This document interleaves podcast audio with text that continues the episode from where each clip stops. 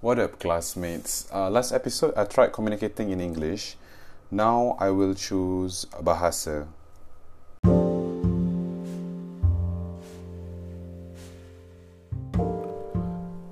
Okay, first of all, saya nak ucapkan terima kasih pada kawan-kawan saya yang mendengar. Korang je lah yang uh, akan dengar episod-episod awal ni. Bukan senang tau. Uh, nak buka Spotify, ada yang siap download lagi. Benda tu memang memakan masa. Saya ucapkan terima kasih banyak-banyak. And uh, nak korang tengok cover artwork untuk podcast saya, uh, rakan saya Fahmi Ismail yang tolong buatkan. Saya ada tag dia dekat Instagram story saya. Boleh uh, tengok uh, profile dia lah. Dengan uh, itu juga saya akan sentiasa improvekan channel ni lah dari masa ke semasa dan bawa konten-konten yang menarik supaya masa yang korang keluarkan tak terbazir. Uh, nak tahu tak sebenarnya komen-komen korang lah yang membantu channel ni untuk membangun. Okay, jom kita start.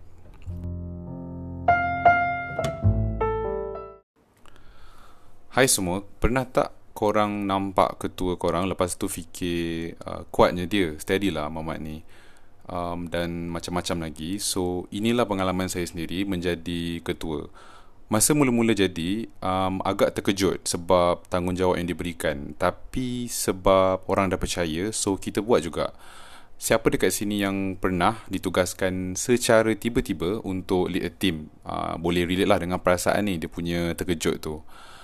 Mula-mula saya try je buat macam biasa. Tapi lama-lama um, kita rasa benda ni macam susah tau Dan saya banyak buat silap sebab kurangnya guidance. So lepas uh, sometime saya jadi ketua um, Setiap pagi saya bangun saya rasa macam um, Apa yang aku buat ni? Kenapa aku masuk benda lah ni kan? Every day saya akan rasa macam ni tau. Um, Especially bila tengok kat cermin and all that lah. Um, boleh ke saya buat? Macam mana kalau saya buat silap and all that? Sampai satu hari saya terbaca kalau kita nak puaskan hati semua orang jangan jadi ketua jadi penjual aiskrim saya tersentak kejap masa tu. Lepas tu saya fikir mendalam. Saya reflect balik kenapa perasaan tak suka pada apa yang saya tengah buat tu which is jadi ketua tu datang? Kebanyakannya datang dari perasaan saya yang nak puaskan hati ramai orang.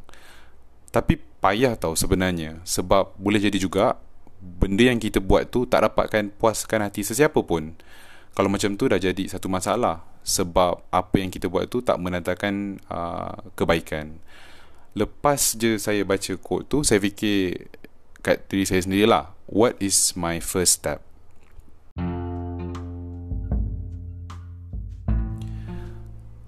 Kalau tadi saya cakap saya tengok cermin saya rasa apa yang saya buat ni macam pointless kan?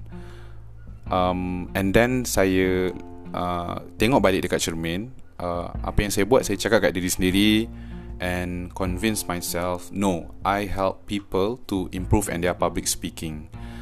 Saya ingat balik benda baik yang datang sepanjang saya lead club uh, public speaking tu and then saya gunakan balik untuk counter perasaan ragu-ragu ataupun perasaan doubt tu.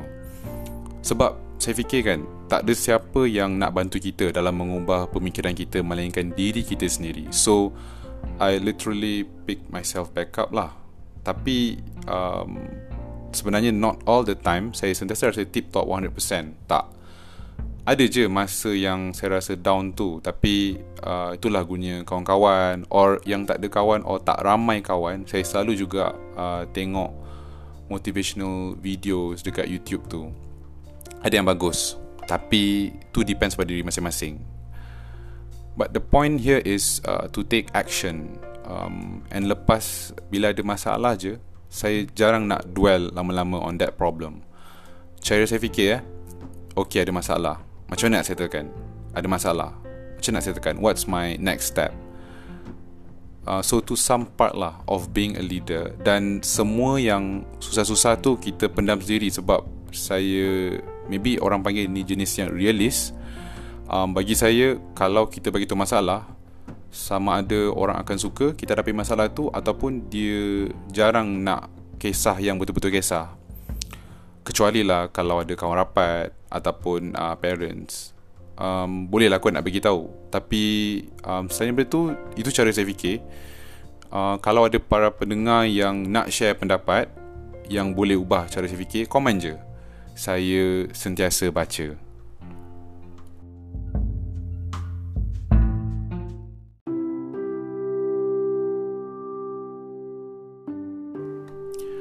Okey, itu saja untuk podcast kali ini. Dan itulah pengalaman saya dari segi emosi dan apa yang saya hadapi.